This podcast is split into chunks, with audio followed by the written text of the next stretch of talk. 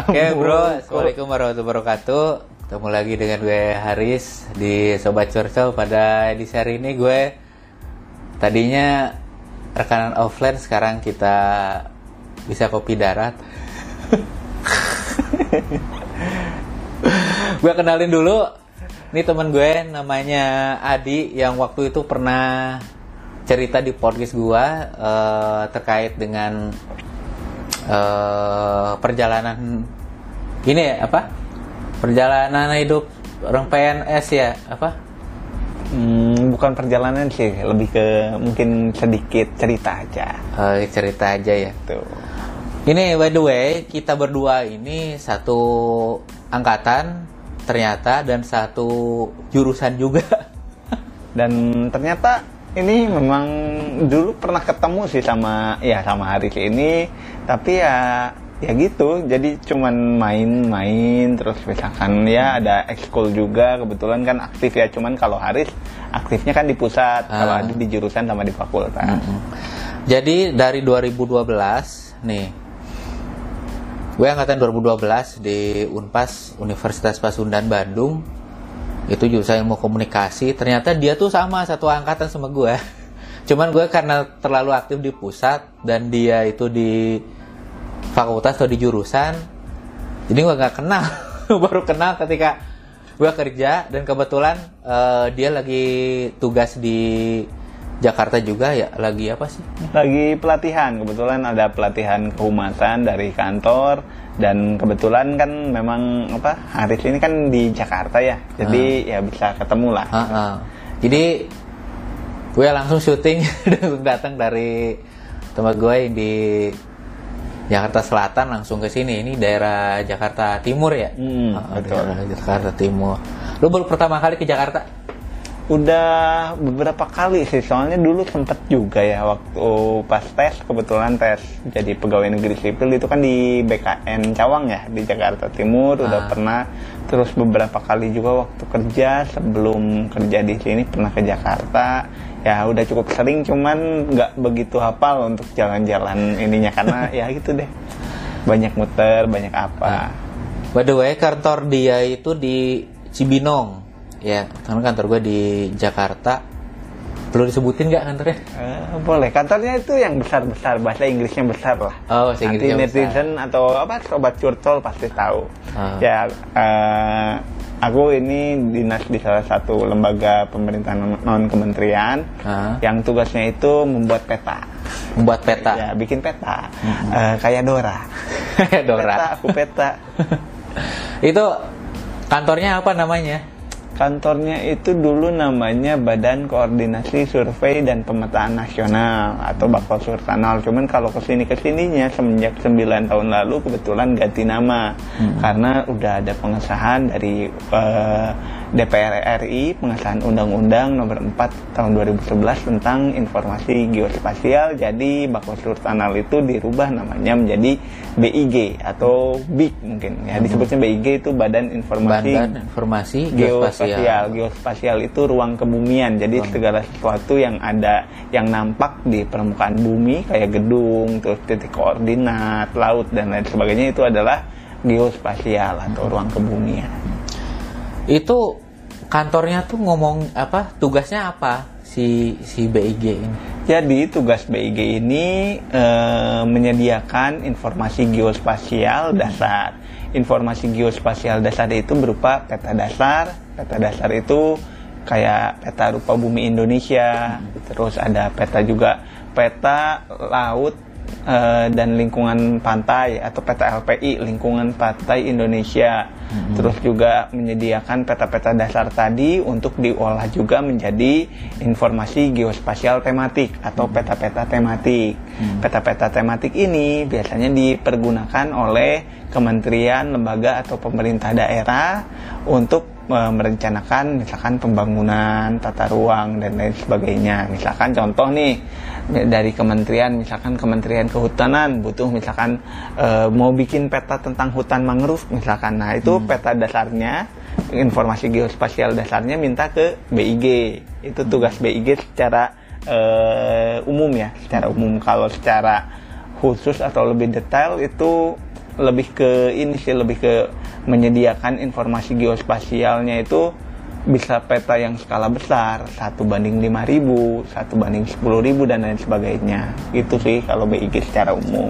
Oh jadi tugas BIG itu adalah menyediakan peta yang sesuai dengan kebutuhan masyarakat mungkin ya. Mm -mm. kalau ini peta yang kayak atlas tuh kan kalau misalnya lagi sekolah pernah tuh bikin peta Indonesia silakan cek atau cari di atlas tuh. Itu sama juga nggak sih dibikin juga sama BIG nggak? Kalau BIG itu kalau Atlas sih setahu aku ada ya, tapi aku nggak tahu sih nggak tahu eh, cetakannya yang keberapa atau apa atau misalkan itunya. Tapi kita punya yang namanya at, buku Atlas Nasional. Mm-hmm. Di sana itu ada eh, atlas-atlas 34 provinsi dan wilayah-wilayah di Indonesia. Tahu aku ada. Dan juga kita punya atlas namanya atlas ini, atlas uh, taktual. Atlas taktual itu adalah atlas yang dikhususkan bagi teman-teman difabel netra atau tunanetra yang uh, menggunakan braille. Jadi jadi biar uh, apa ibaratnya biar semua warga negara Indonesia itu tahu loh bahwa oh Indonesia tuh Pulau Sumatera tuh bentuknya seperti ini seperti singkong misalkan. Hmm. Terus Pulau Jawa tuh kota Jakarta di sebelah sini, kota Bandung sebelah sini. Jadi lebih ke sana sih kalau untuk Kang Atlas ya gitu. Dan memang sebenarnya kalau dari kuliah basicnya ya kalau komunikasinya masuk sih. Tapi kalau untuk yang geospasial atau geografi ya tentang ilmu kebumian kan tentang ilmu kebumian itu memang baru tahu itu sepintas tentang geografi aja geografi atau peta. Kalau dasarnya tahu dulu. Cuman kalau waktu kuliah sih sebenarnya cita-cita tuh malah jadi dosen waktu kuliah di Unpas itu mm -hmm. terus kenapa kecemplung ke sini dulu jujur aja dulu itu nyobain hmm. jadi nggak terlalu niat yang serius banget gitu ibaratnya hmm. kayak coba-coba lah taunya ya mungkin udah dari atas mungkin dari Allah harus ya rezekinya masuk ke sini akhirnya ya mungkin masuk ke BIG waktu itu karena memang yang waktu itu pernah diceritain ya di podcast yang di uh, Spotify ya podcast uh, yang itu bahwa uh, aku pribadi masuk ke PNS itu memang dulu itu sekedar ingin mengetahui gimana sih e, bekerja di lingkungan pemerintah seperti apa, kemudian apa masalahnya dan ya gimana ketika kita menghadapinya gitu sih.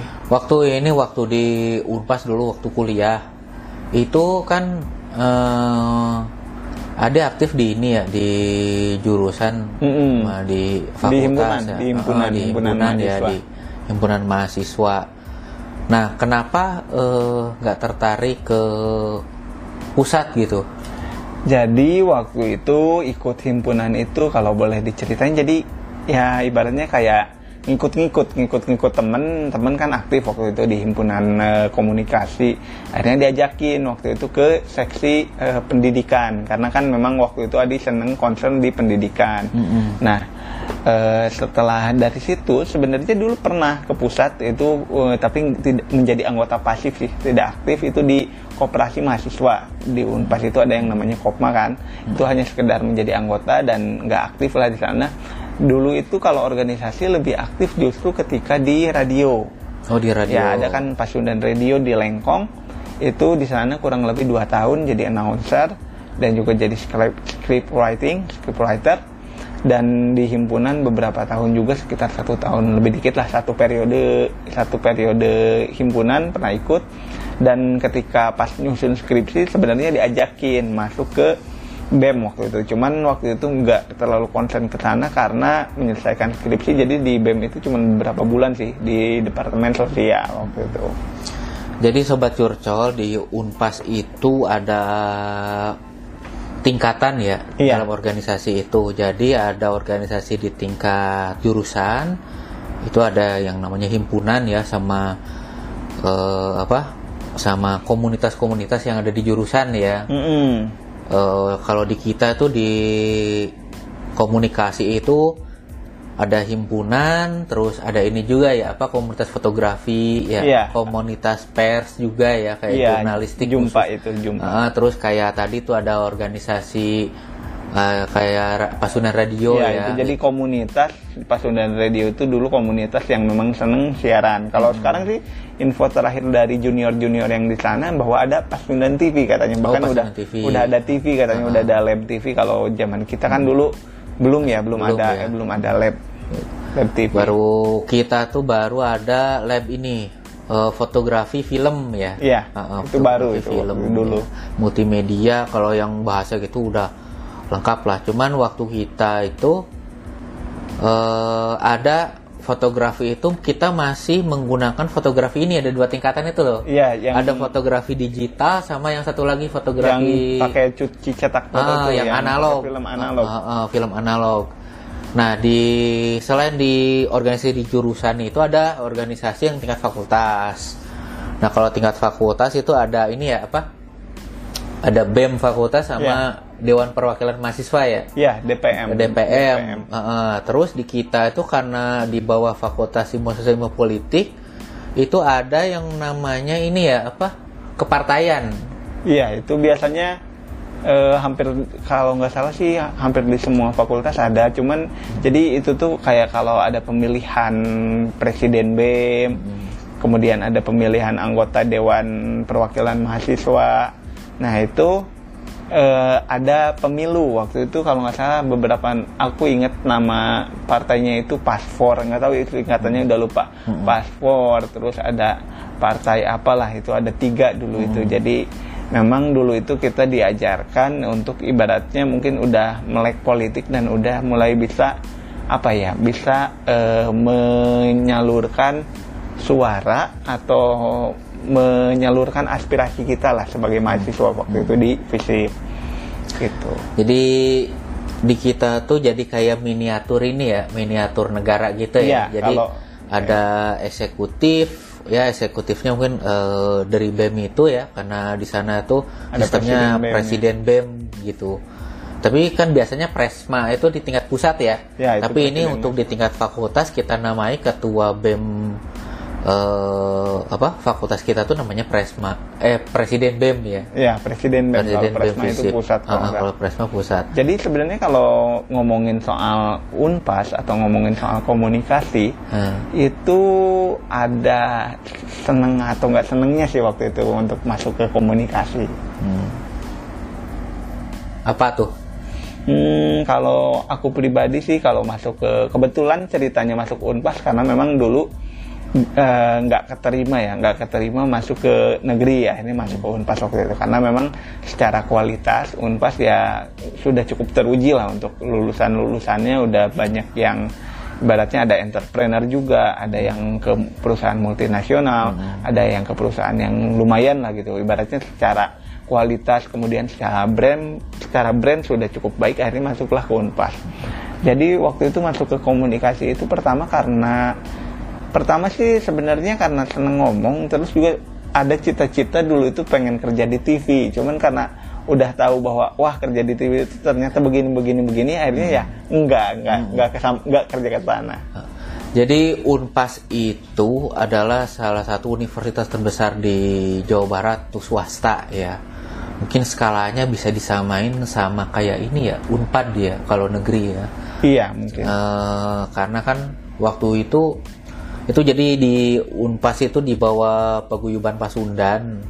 Jadi di situ kan ada paguyuban tuh kayak yayasan besar gitu. Ya, jadi perkumpulan gitu. perkumpulan khusus dia tuh memang concern di apa di kebudayaan Sunda.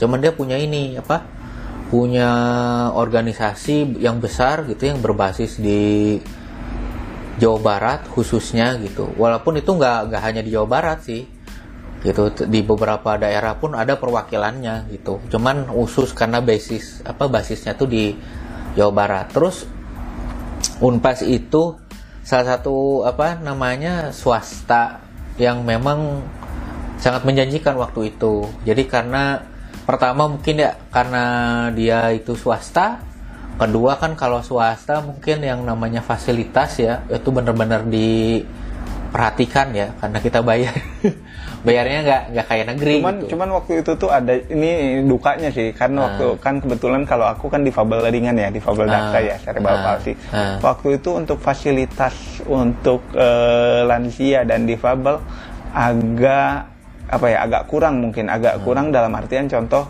beberapa tempat itu tidak ada handling RAM terus tidak ramah untuk difabel yang kalau aku sih masih bisa ya karena ya aktivitas masih normal gitu. Tapi kalau teman-teman difabel yang misalkan pakai tongkat atau misalkan kursi roda waktu itu 8 tahun lalu itu menurutku masih kurang. Hmm. jadi eh, untuk dari segi fasilitas yang apa ya yang inklusif itu eh, masih kurang waktu itu nggak tahu kalau sekarang aku udah lama nggak ke kampus sih Aku sih waktu ini ya, apa?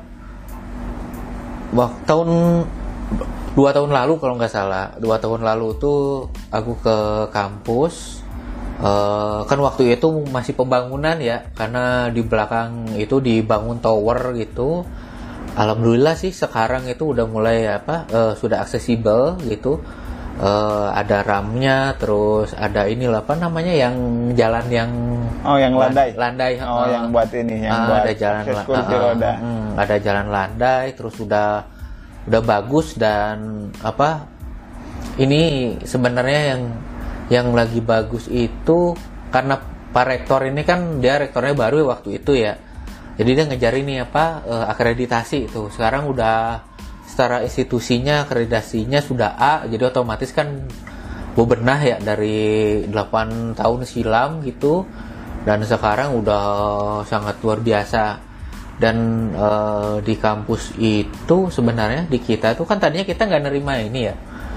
Kan kita nerima mahasiswa asing tuh.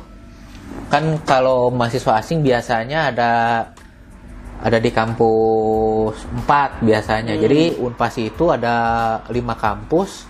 Kampus pertama ada di Lengkong itu di kita. Kampus duanya ada di kecamatan ini Taman Sari Bandung. Kampus tiganya di Setia Budi. Kliningan Oh, ini Kliningan, Buah Batu Buah Batu, ya. Heeh, Buah Batu. Kampus empatnya di ini di Setiabudi Setiabudi Bandung yang arah ke Lembang tuh dan kampus limanya ada di Jalan Sumatera itu- pas di Hmm. paguyuban Pasundannya di depan kantor taman lalu lintas Ah, salah. depan teman lalu lintas. Nah kita berdua ini ada di kampus satu yang ada di Kecamatan Lengkong di Jalan Lengkong Besar di sana. eh oh ya tadi, gue mau terusin lagi nih. Kan organisasi ada, ada gue baru ngomongin dua ini ya jurusan sama fakultas ya. Ah, ah. Nah di pusat juga ada namanya itu unit kegiatan mahasiswa.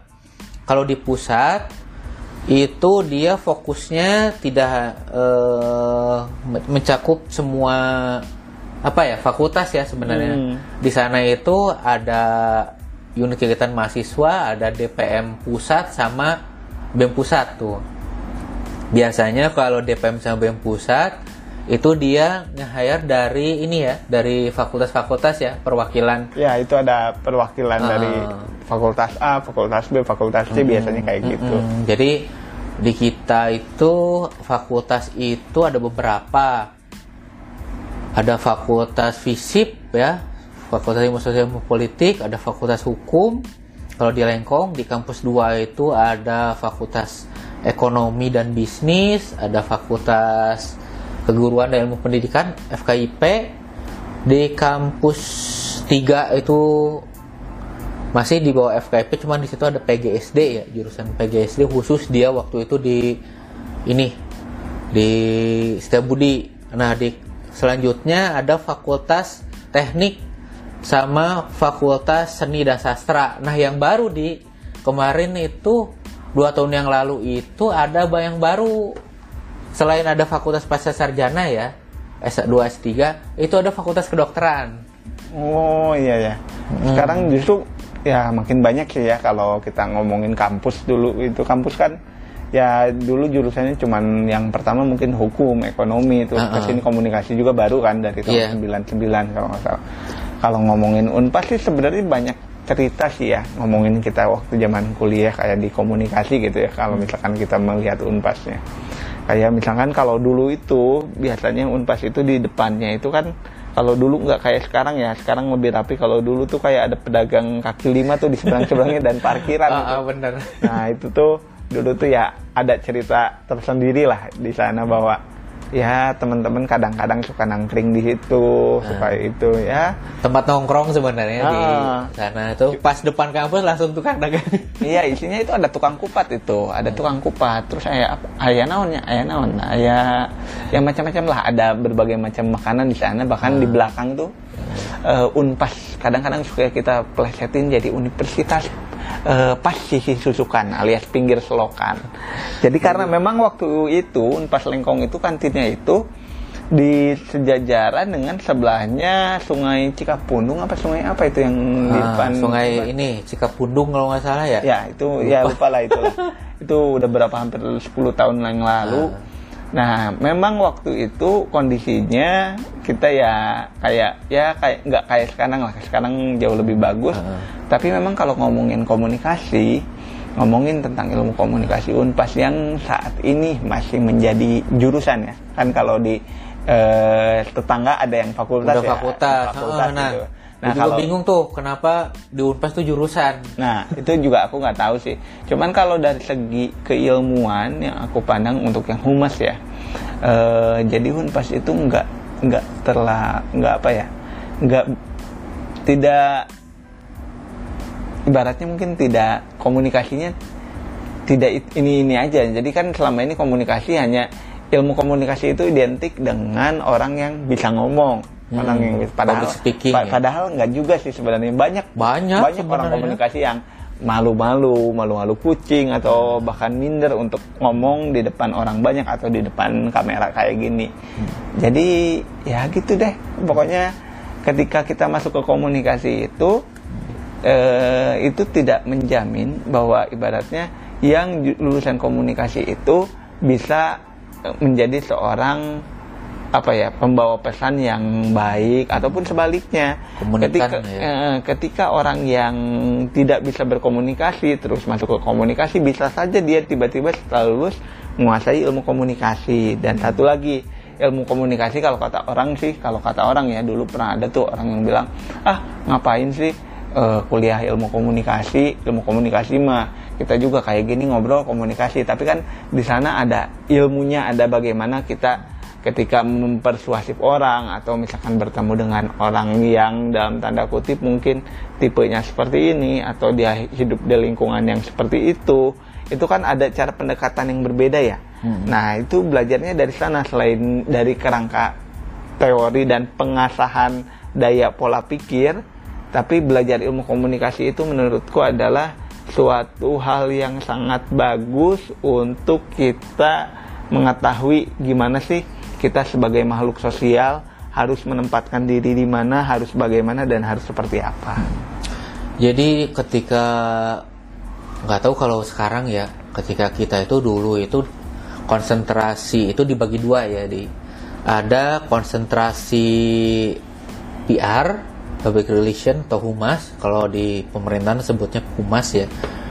Terus ada lagi yang namanya jurusan jurnalistik ya atau kewartawanan. Nah kita berdua ini humas kan sebenarnya jadi kita ngambilnya tuh eh, PR dua-duanya nah bedanya itu adalah kalau untuk konsentrasi itu di semester berapa ya? 5 ya Semester sebenarnya. 5 iya. Jadi Lima, oh, semester oh. 1 sampai semester 4 dulu di komunikasi Unpas itu kita belajar mata kuliah umum MKU. Nah, nanti ada mata kuliah pilihan.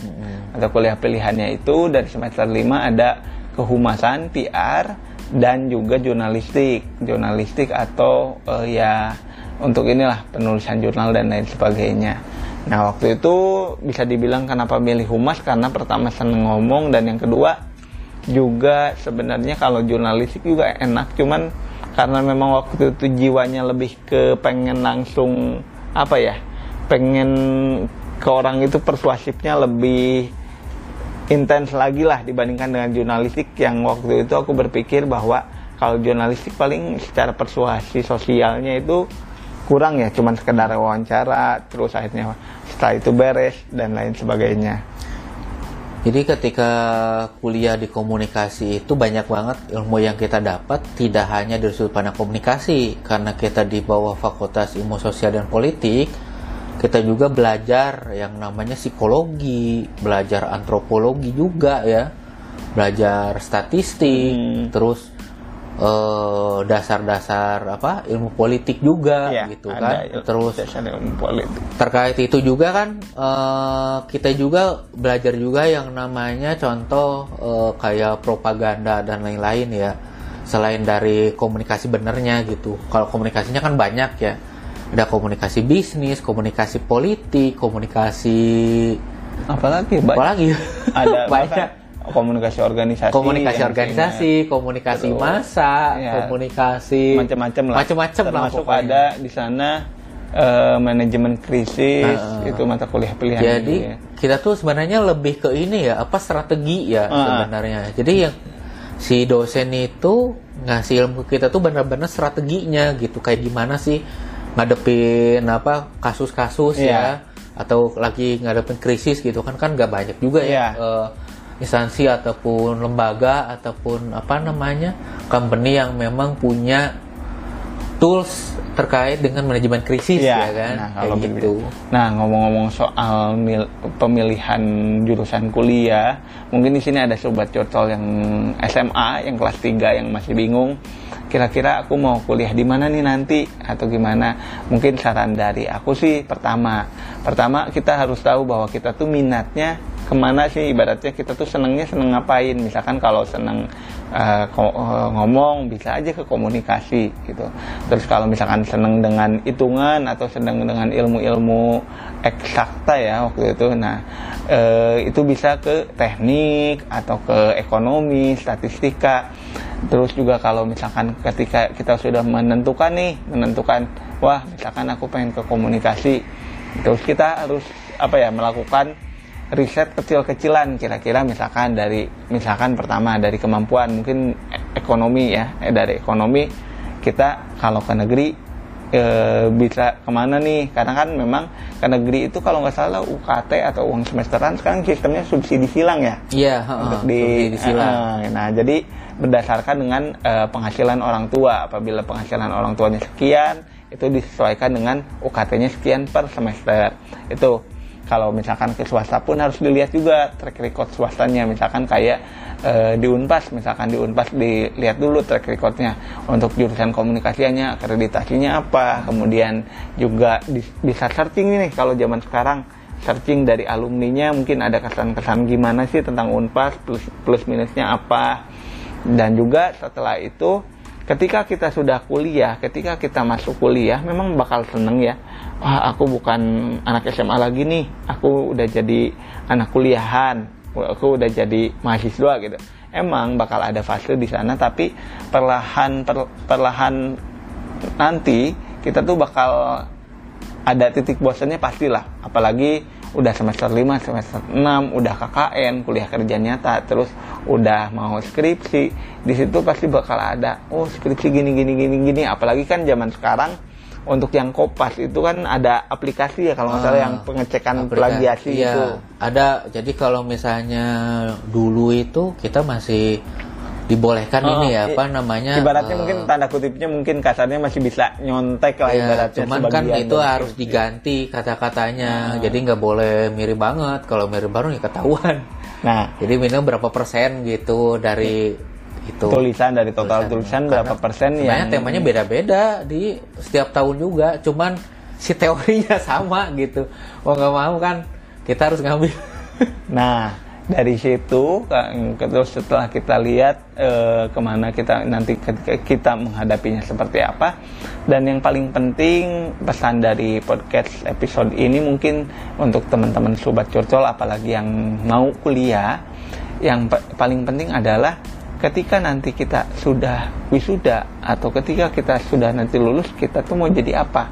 Ilmu yang sudah kita pakai itu mau diaplikasikan ke mana? Apakah mau wilayah swasta? Apakah mau kerja misalkan di pemerintahan atau di swasta? Itu harus sudah kita ancang-ancang dari pertengahan semester. Kalau misalkan memang ibaratnya enggak sambil kerja ya. Kalau sambil kerja mungkin bisa lebih dipikirkan lagi bisa mengasah apa, mengasah apa.